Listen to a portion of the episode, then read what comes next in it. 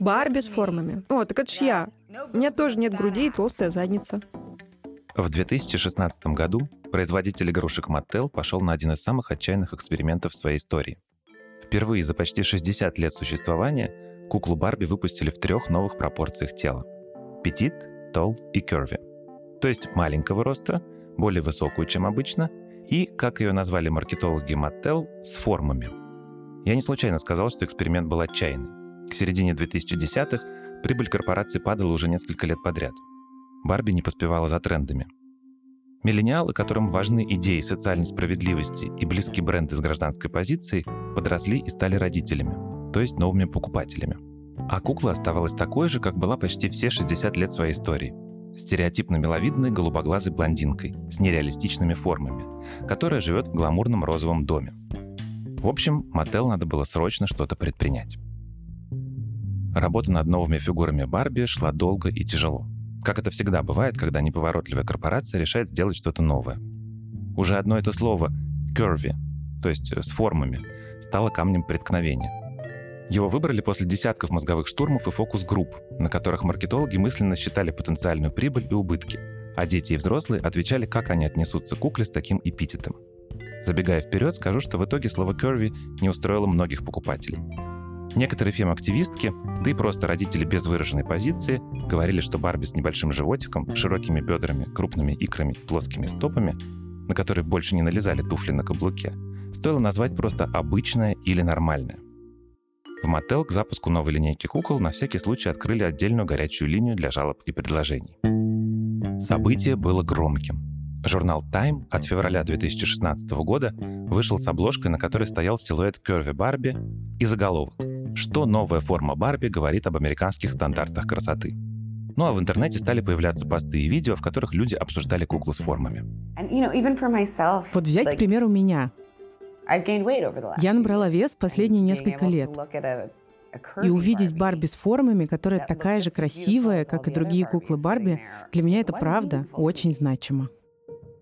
Вообще Барби выпускают с 1959 года. И самой обсуждаемой и скандальной составляющей куклы всегда была ее фигура.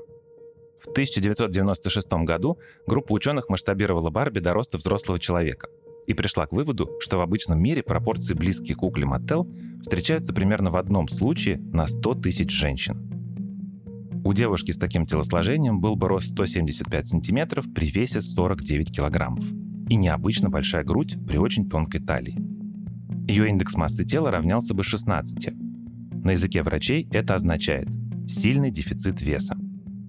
А в исследовании 2006 года, опубликованном в журнале Developmental Psychology, говорилось, что девочки, знакомившиеся с Барби в юном возрасте, потом выражали большую озабоченность по поводу своей худобы по сравнению с теми, кто играл с другими куклами.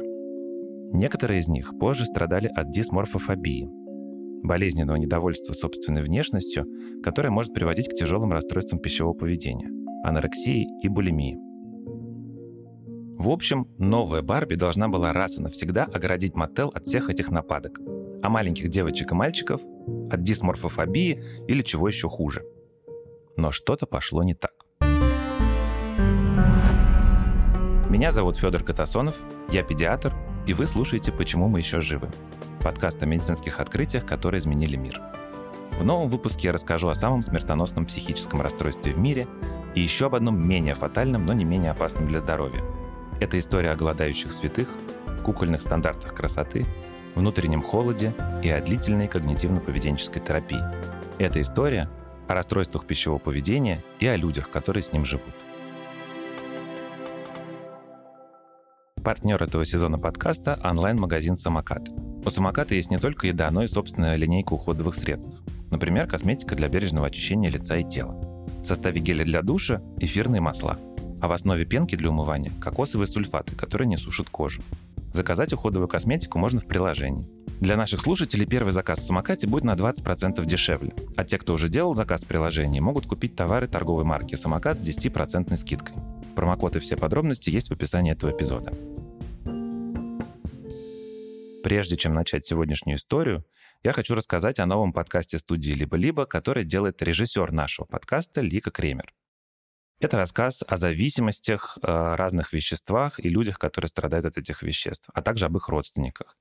И один из эпизодов этого подкаста посвящен почти той же теме, что и наш подкаст, булимии, и рассказывает о зависимости от лекарственных средств для похудения. Слушайте подкаст во всех платформах, подписывайтесь, ставьте лайки. Я не знаю, как вы, но лично я столкнулся с зависимостью в своей жизни и с невозможностью помочь близкому человеку. Поэтому этот подкаст очень меня трогает. Журналистку, которая писала статью в тот самый февральский номер Time с Барби на обложке, зовут Ильяна Докторман. С разрешения Мотел она присутствовала на нескольких фокус-группах, предшествующих выпуску новой Барби. Ильяна наблюдала, как маленькие девочки и мальчики играли с куклой, и заметила, что дети смеются над Барби с формами.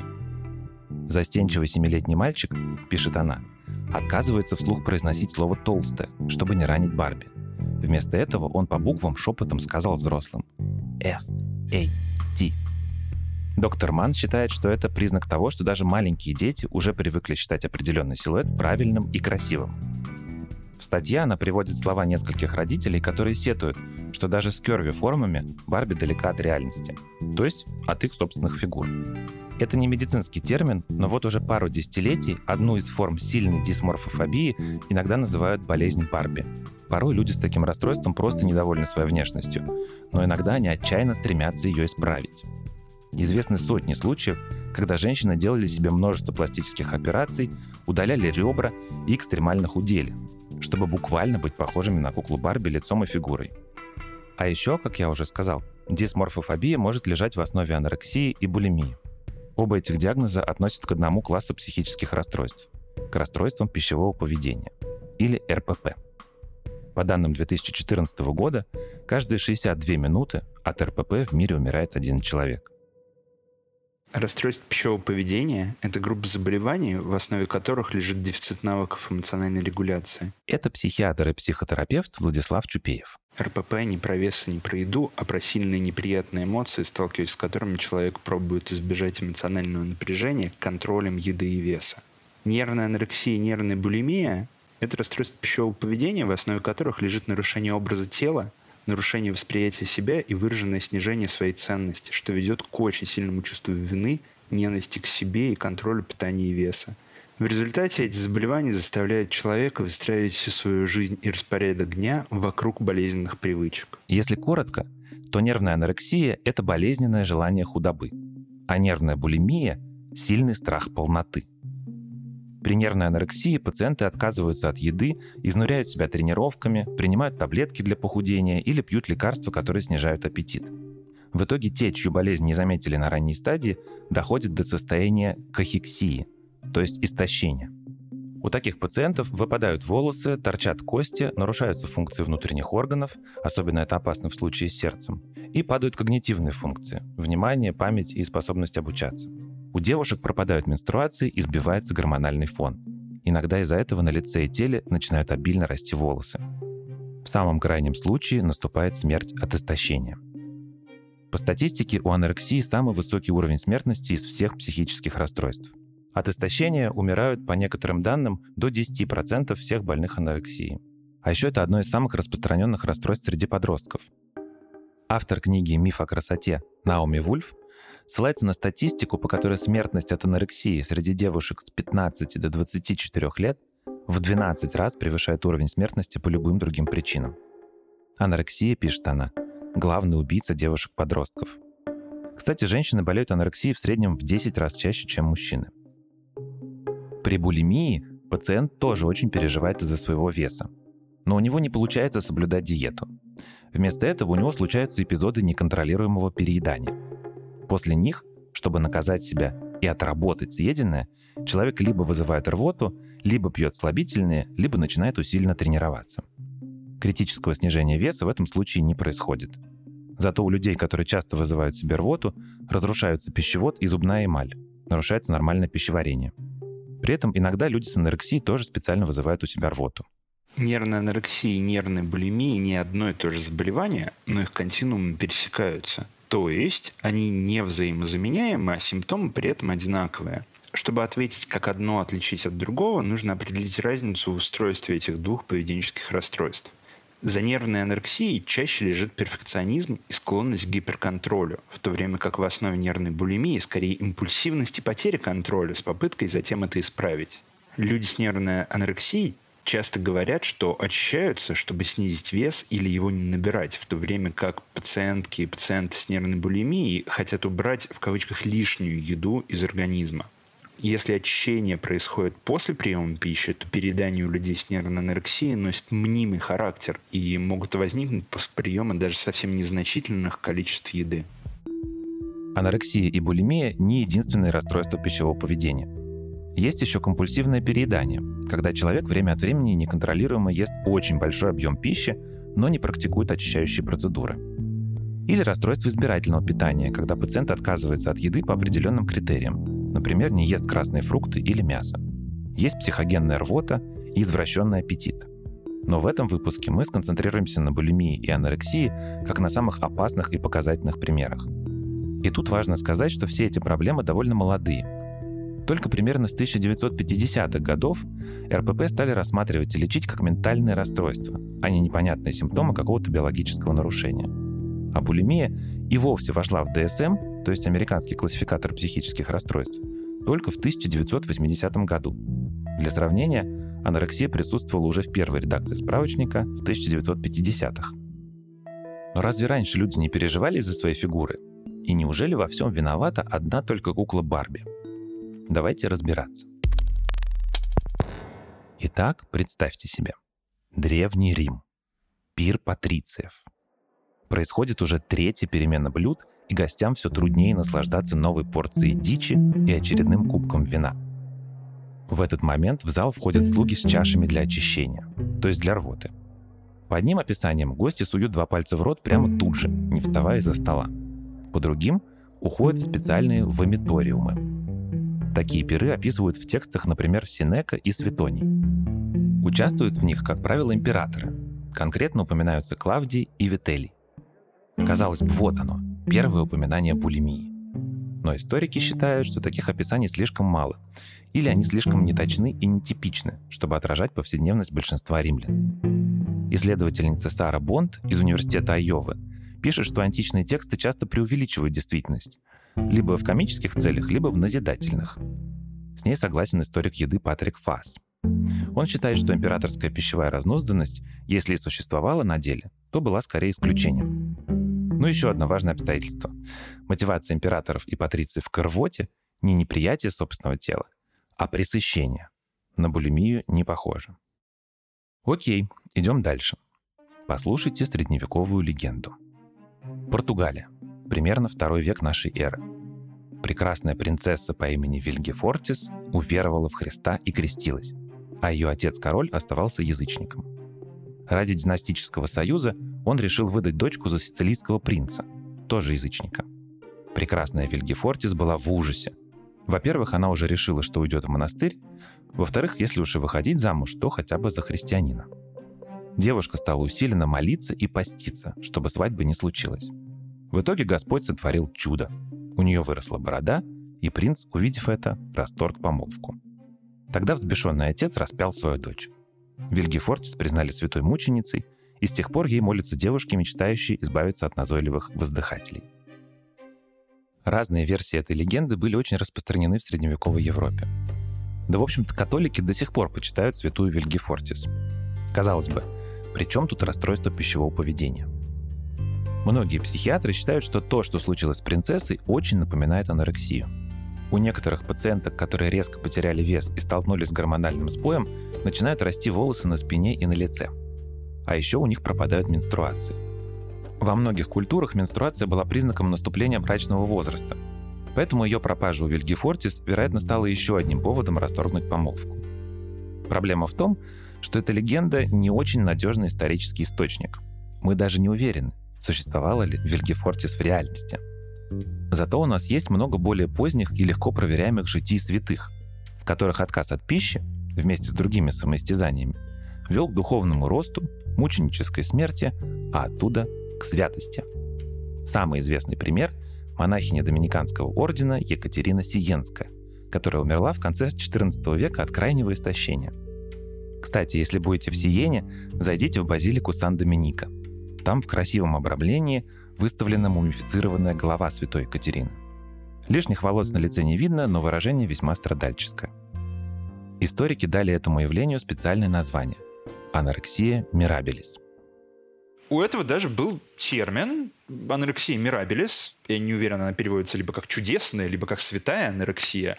Но она описана у многих, например, мучениц, монахинь, которые потом были причислены к лику святых, и так-то мы об этом и знаем, из их жития, из их описания жития.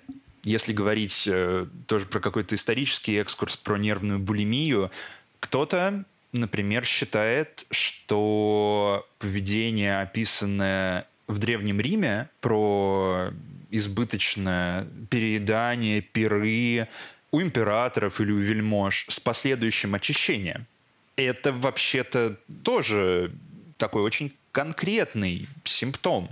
Но другой, абсолютно, опять же, другой э, социальный контекст.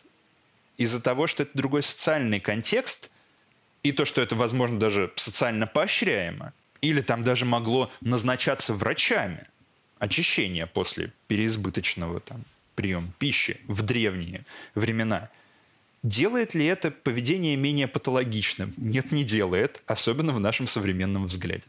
Первое более-менее достоверное описание анорексии без религиозного подтекста относится к XVII веку.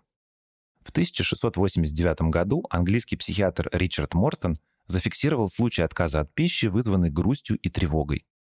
Вот что он писал о своей пациентке.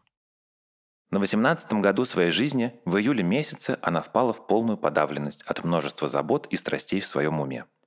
Ее аппетит начал снижаться, ее пищеварение стало плохим. Ее плоть стала вялой и рыхлой, и она выглядит бледной. Скелет только покрытый кожей. Но слово анорексия Мортон не использовал. Зато она появляется сразу у двух неврологов в конце XIX века. У французского врача Шарля Ласега и английского доктора Уильяма Галла. Первый, правда, называл анорексию истерической, так как наблюдал только женщин с такими симптомами. А в XIX веке все непонятные женские болезни списывали на истерию. И да, дело не в том, что только женщины закатывали истерики. Просто хистера – это матка по-гречески. Второй врач тоже описал несколько женских кейсов, но выбрал более точное слово – нервное. Уильям Галл пытался лечить своих пациенток симптоматически. Прописывал им препараты хинного дерева, сироп фосфата железа и калорийные диеты. Но ничего не помогало.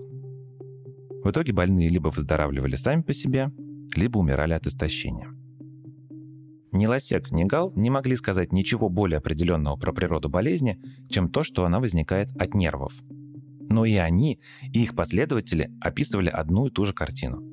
Пациенты обычно долго сохраняют активность и интерес к жизни, до последнего продолжают выполнять профессиональные обязанности и привлекают внимание окружающих только отказом от еды и сильной худобой.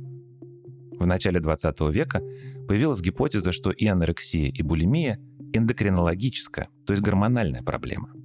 Дальше умами медиков завладел фрейдизм. По мнению психоаналитиков, расстройство пищевого поведения – это признак фиксации на оральной стадии развития, и возникают такие расстройства в основном у тех, кого рано отняли от груди. А булимические приступы переедания связывались с бессознательным порывом заполнить пустоту внутри и получить любовь. И только к 70-м годам, когда в психологии расцвела когнитивно-поведенческая терапия, а врачи других практик накопили достаточно наблюдений за пациентами с РПП, в этих болезнях начали выделять и физиологические, и психологические компоненты. Ну а в нулевые генетики подтвердили, что и анорексия, и булимия передаются по наследству. В итоге, сегодня считается, что РПП возникает из-за комплекса трех видов причин – биологических, психологических и социальных. Это набор факторов уязвимости, которых десятки, которые могут привести в разных комбинациях к расстройствам пищевого поведения. Наверное, к более достоверным относятся генетические данные, и это как раз данные, которые не сильно отличаются от многих других эмоциональных расстройств. Другими словами, это генетика. Это генетика, это нарушение генов, которые отвечают за нейротрансмиттеры. В первую очередь за серотонин и немножечко за моноаминоксидазу. И это подтверждает, пусть и косвенно, почему у расстройств пищевого поведения так много коморбидностей, то есть сосуществования с другими эмоциональными расстройствами, например, с депрессией, например, с тревожностью, там, будь то социальной тревожностью, будь то генерализованное тревожное расстройство, потому что по текущей концепции в основе подавляющего большинства эмоциональных расстройств лежит как раз-таки генетическая причина какой-то либо недостаточности вот в этих нейротрансмиттерах, либо же там какой-то избыточности, либо нарушений. Это не особо удобно использовать в лечении, но это важная информация, пусть и промежуточная информация.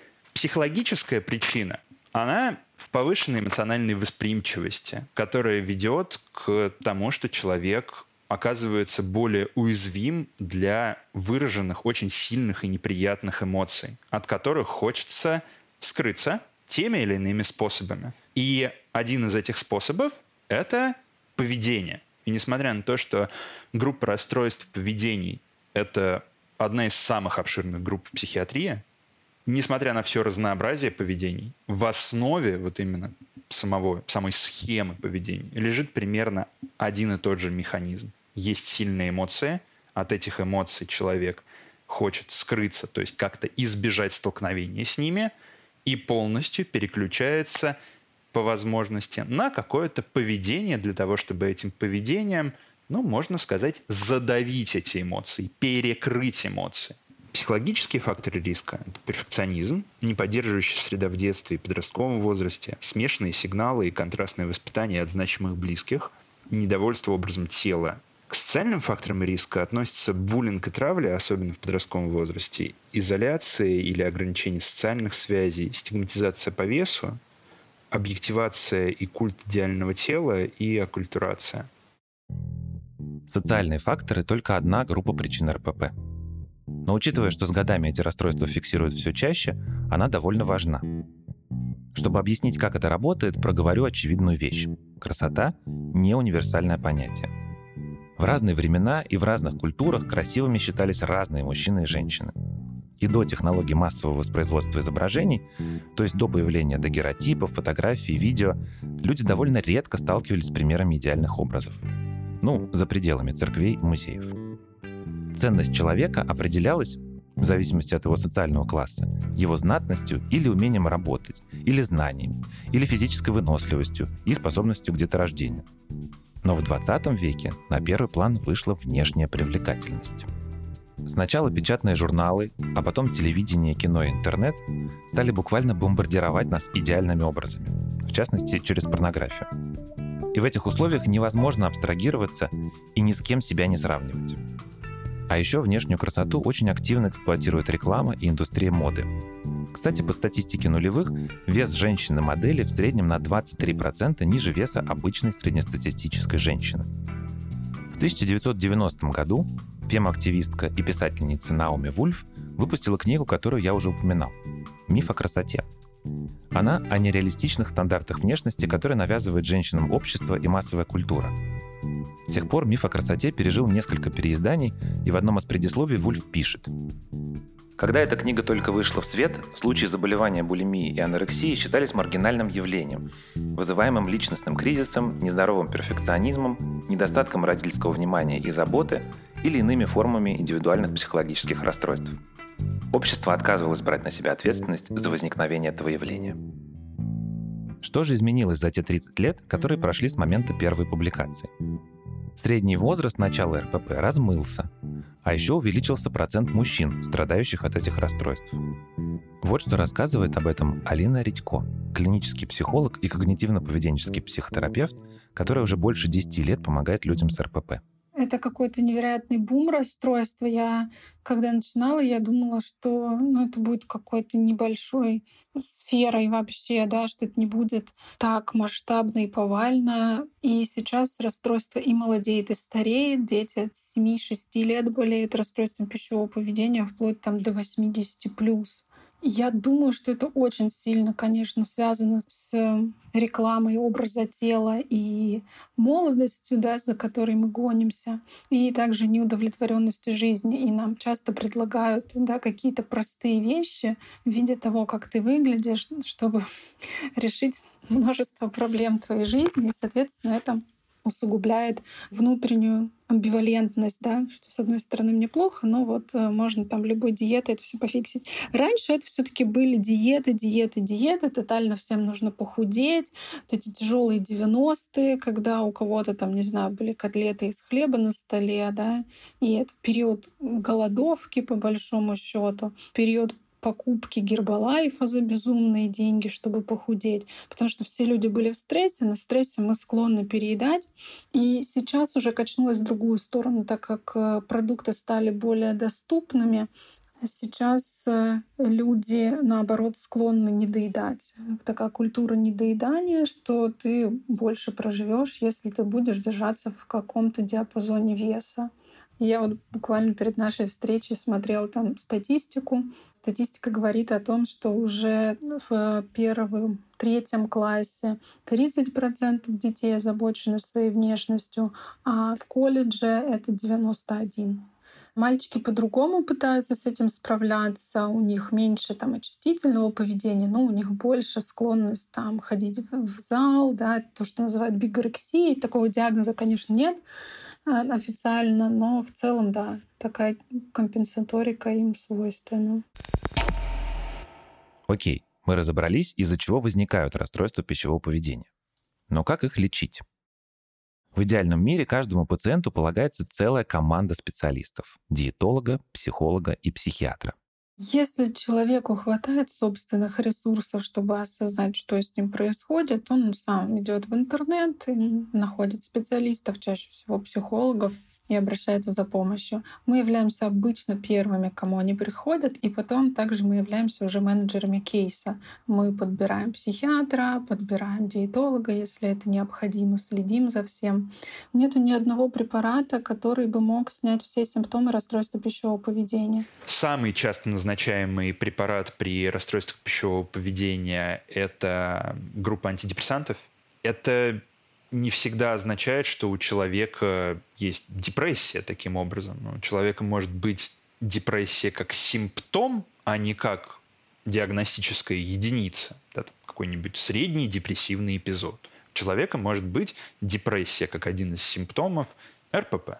А может быть, что вообще-то это коморбидное состояние. Поэтому в наших интересах найти психиатра, который будет в контакте с клиентом, который будет понимать вообще проблему расстройства пищевого поведения. Очень часто мы договариваемся о том, чтобы присутствовать втроем на сессии с психиатром, потому что человек почему-то думает, что психологу он может рассказать одно, а психиатру другое и что-то упустить. Есть разные протоколы лечения расстройств пищевого поведения. Доказательными считаются когнитивно-поведенческие, которые примерно состоят из 20 сессий, потому что это готова оплатить страховая медицина. Но, честно говоря, по-моему, не более 30% там, среди моих клиентов за 20 сессий могли бы с этим справиться. И, в принципе, доказательная терапия тоже этого не скрывает, что у них результативность 30%, что, в принципе, не очень выше, чем эффект плацебо. И о чем здесь важно сказать, наверное, о том, что важно не столько придерживаться плана сессии, сколько понимать стратегию. И некоторые этапы можно с определенным клиентом проскочить, и они у него проходят быстро, а некоторые, на которых официально выделена одна сессия, могут занять несколько месяцев. Это если мы говорим исключительно про расстройство пищевого поведения. Если там есть какие-то коморбидные состояния, то справиться быстро не получится. Самая сложная терапия считается, что это рестриктивная нервная анорексия. То есть это та нервная анорексия, которая в первую очередь про ограничения в питании и которая может очень быстро приводить к критическому снижению веса.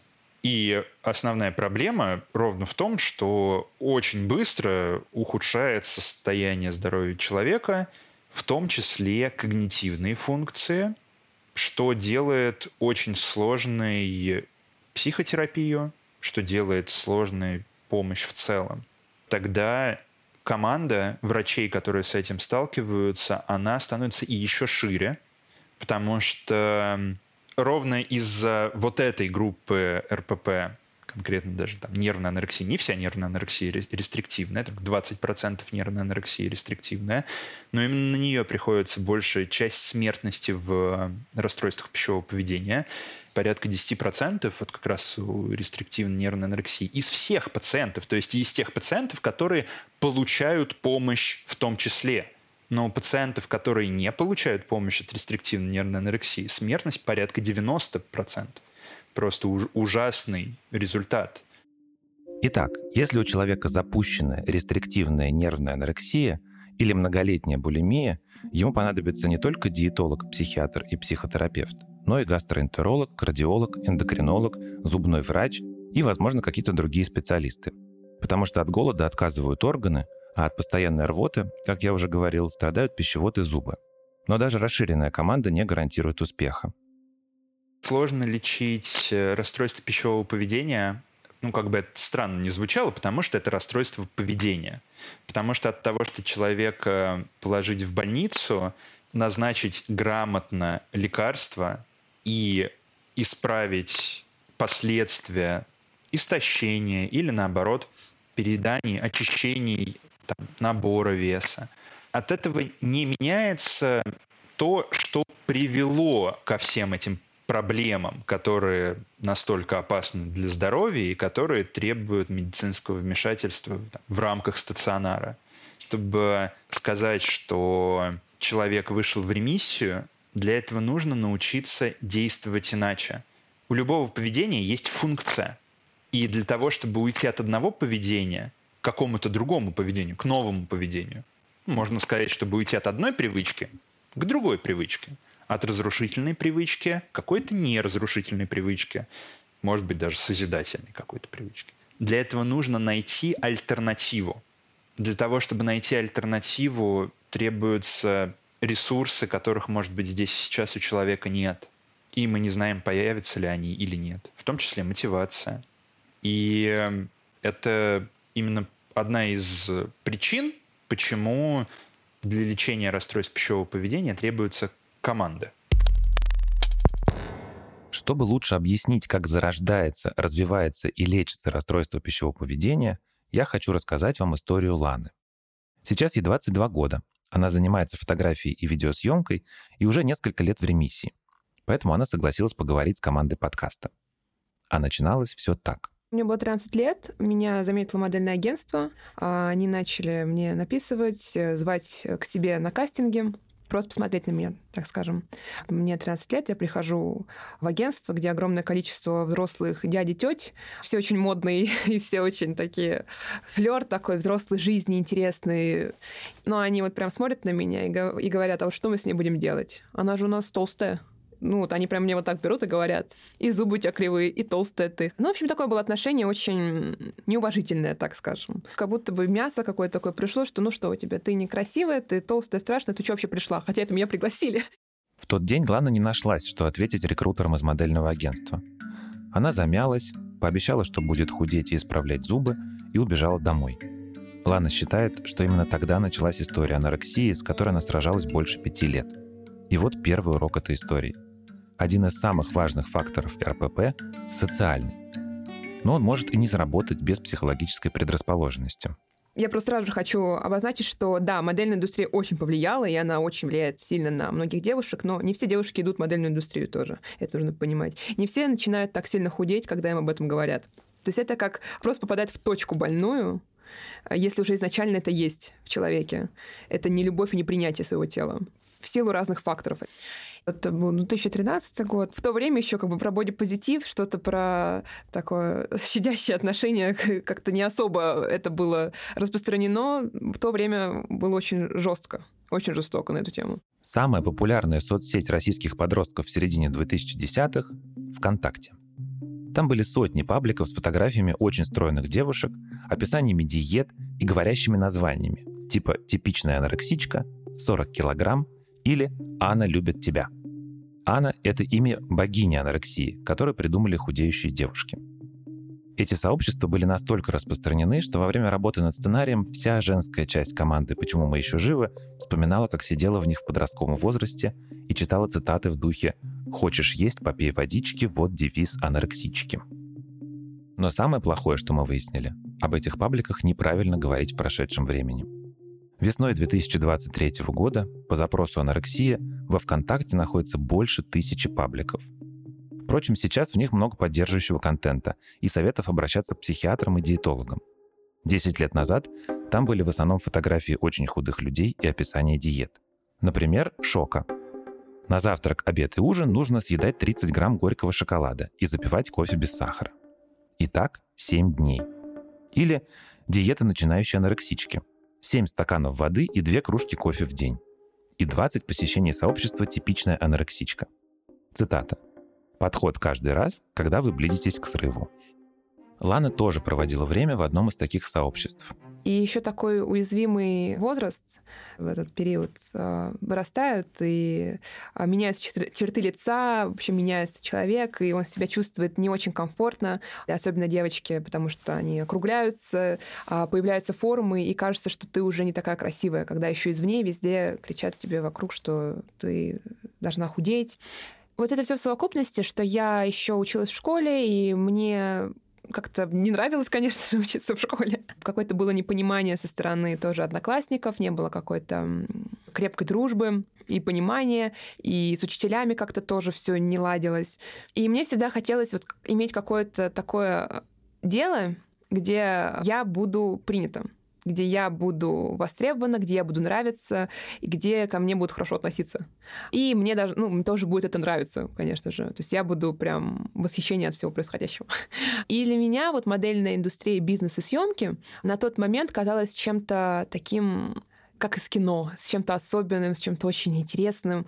А, ты приходишь, ты такое красивое, эти студии, невероятные там, помещения, съемки, креатив разные интересные люди. И это тоже так было приятно, что после школы я иду там не домой, а я иду на съемку. Среди факторов риска развития РПП психологи называют социальную изоляцию, замкнутость, буллинг в школе и сложные отношения с родными. К счастью, у Ланы не было каких-то ужасных историй с издевательствами со стороны одноклассников или насилием в семье. Но все-таки семья в ее истории тоже сыграла свою роль. Я не могу говорить, что у моей мамы там расстройство поведения, но она следит за питанием, и могла часто отпускать какие-то такие комментарии не в мою сторону, что я там толстая или некрасивая, а что люди, которые едят всякие тортики, они типа, ну, толстые. То есть что-то вот вкусное и жирное или там, не знаю, с кремом. Вот это для каких-то таких некрасивых толстых людей. А вот нужно питаться вот прям чистенько, правильно, то есть там мало, не переедать. А еще мама Ланы обожала балет и балерин. Она хотела очень, она в детстве пыталась, она ходила в студии, но как-то не получилось. Но у нее вот была тоже эта идея. Просто ей очень а, нравились балерины, что они такие худые, красивые. И я помню, я еще маленькая, ну, мне там лет где-то тоже 13-14. И я помню, показываю моим фотографии моделей. Говорю, какая красивее, вот это или вот это? Вот там вот очень худая девочка, а другая там более как бы плотная как мне тогда казалось. И мама вот говорила, вот красивая та, которая очень худая, вот она прям эстетичная такая. И я это как запоминала, и на подкорку думала, да, все таки вот это есть красиво. В какой-то степени, возможно, это было тоже, что меня мама будет любить, если я буду такая красивая, худая, соответствовать чему-то. Я очень сомневаюсь, что мама бы действительно меня как-то больше любила, но на тот момент мне казалось, что я получать буду внимание, э, как бы такое от мамы, восхищение. Соблюдение диеты и худоба — это признак самодисциплины, силы воли. А это у нас в семье очень а, восхвалялось. То есть это было проявление силы такой, что ты умеешь сдерживать слово, ты там худеешь и не ешь всякое непонятное, да, то есть ты соблюдаешь график, ты собранная и ты молодец. Лана больше не вернулась в агентство, где ей сказали, что она толстая и у нее кривые зубы. Но после нескольких диет на которых она сбросила вес, она отправилась на новый кастинг. Ее приняли, и она начала работать моделью. Ну, были фотосессии в основном, потому что я на показы не ходила особо. На тот момент у меня был рост не 175, а 172. Для подиума я не подходила, меня просто снимали для всяких каталогов, для брендов. Ну и тогда мне прям было круто, мне очень нравилось все. И я прям горела этим, я думала, вот все, я какая молодец. Ничего бы этого не было бы, если бы я бы не похудела бы. И это было позитивным подкреплением, что нужно продолжать. А в модельном бизнесе агентство, если ты похудела, они не говорят тебе, все, останавливайся, ты прекрасна какая ты есть. Нет, они постоянно как бы будут тебя, ты приходишь, что-то ты отекла, нужно немножко это. Ты спортом занимаешься? Так постоянно. А, то есть ты постоянно находишься в таком стрессе. Все время ты недостаточно, и ты все время должна работать, потому что твоя основная работа — это быть э, в форме. Быть красивой быть в форме. И веселой там на съемках. И я как будто бы за чувство насыщения чувствовала вину. Мне нравилось, когда у меня немного в желудке было пусто. Мне нравилось, когда ощущение легкости было.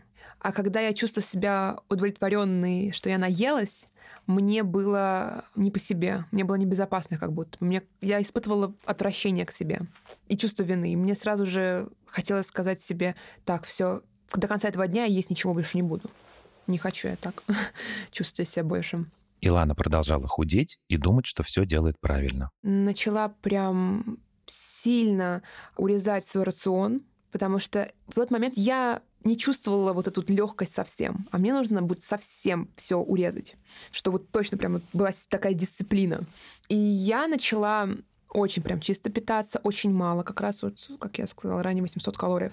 Я брала с собой контейнеры с едой, ходила только в супермаркеты с правильной едой, а, со здоровым питанием, стояла просто часами в супермаркетах и смотрела состав, есть ли там какие неполезные ингредиенты, от которых я могу поправиться.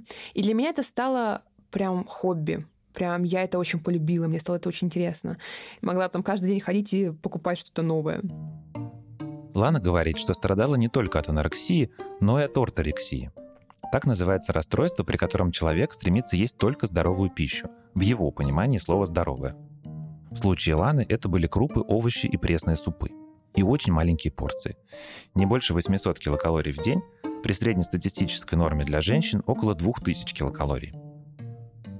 Это давало мне ощущение будущего, эфемерного будущего, что вот меня ждет что-то невероятное. Вот я поеду куда-нибудь за границу, к какому-нибудь контракту, буду работать там моделью, буду видеть мир. Это пока все временное, что я здесь, в школе, мне так тяжело, мне не нравятся учителя, все, все, что происходит. А вот ну когда-нибудь у меня вот это вот будет. И я всегда как будто жила в будущем и этим будущем.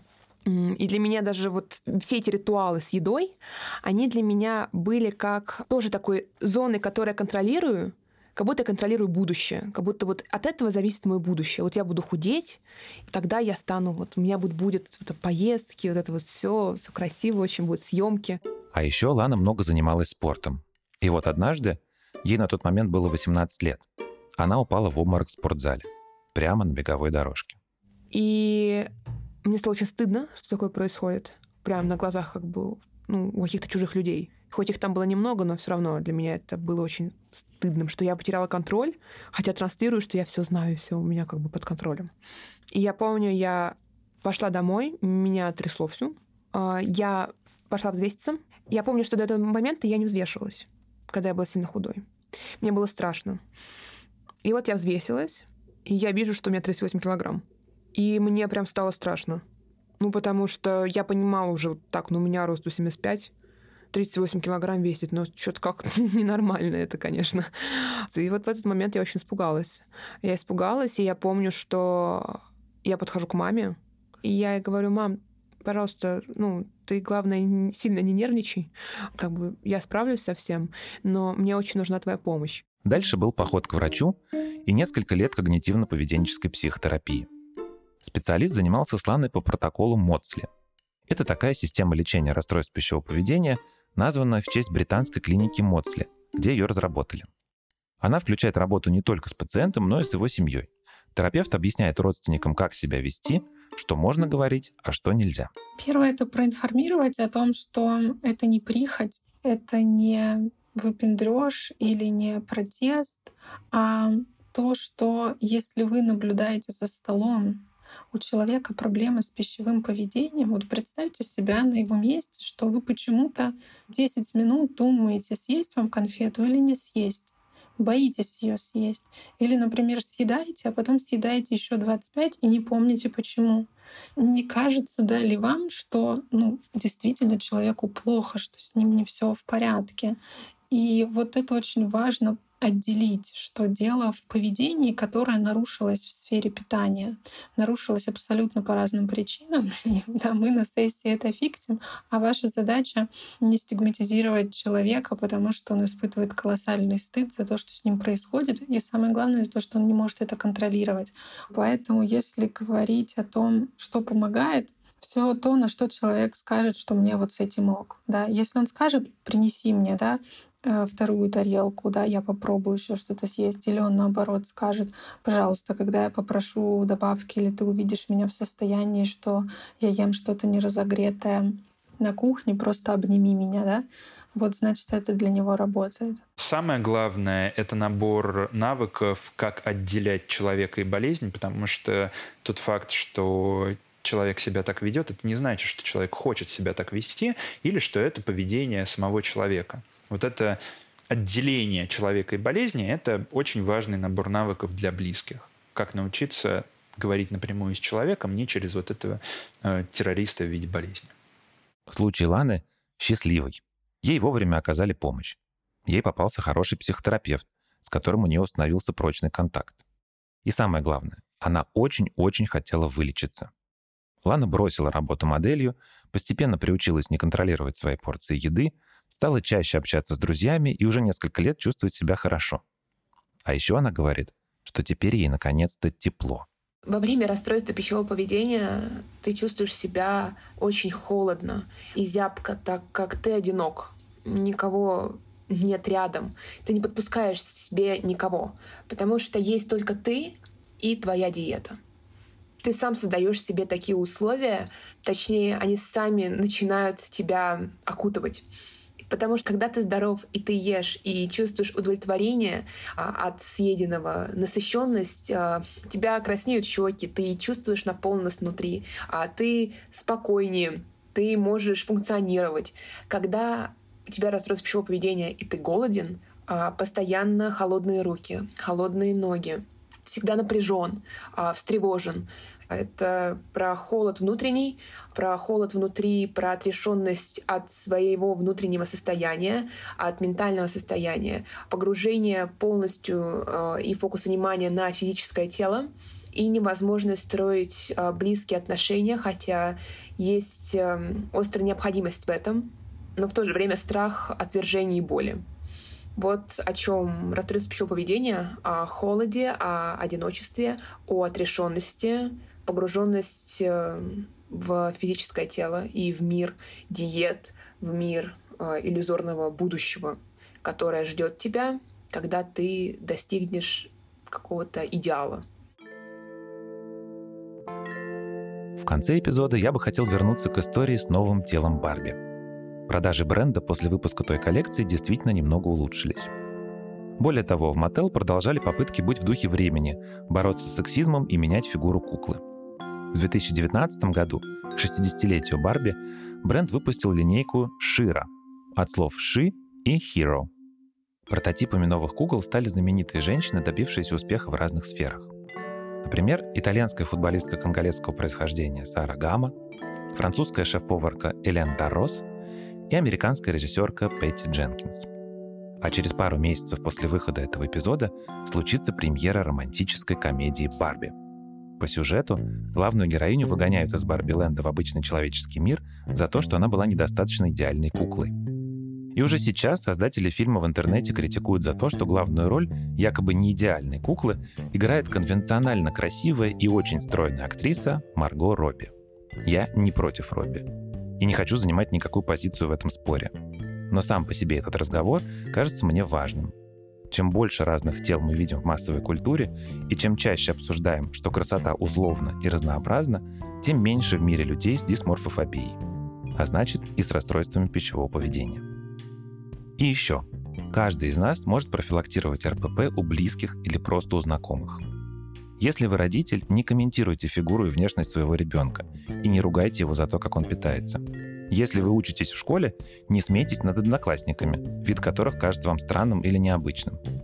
Помните, от расстройств пищевого поведения умирают. И в наших силах сделать так, чтобы люди реже с ними сталкивались. Это был подкаст «Почему мы еще живы» студии «Либо-либо».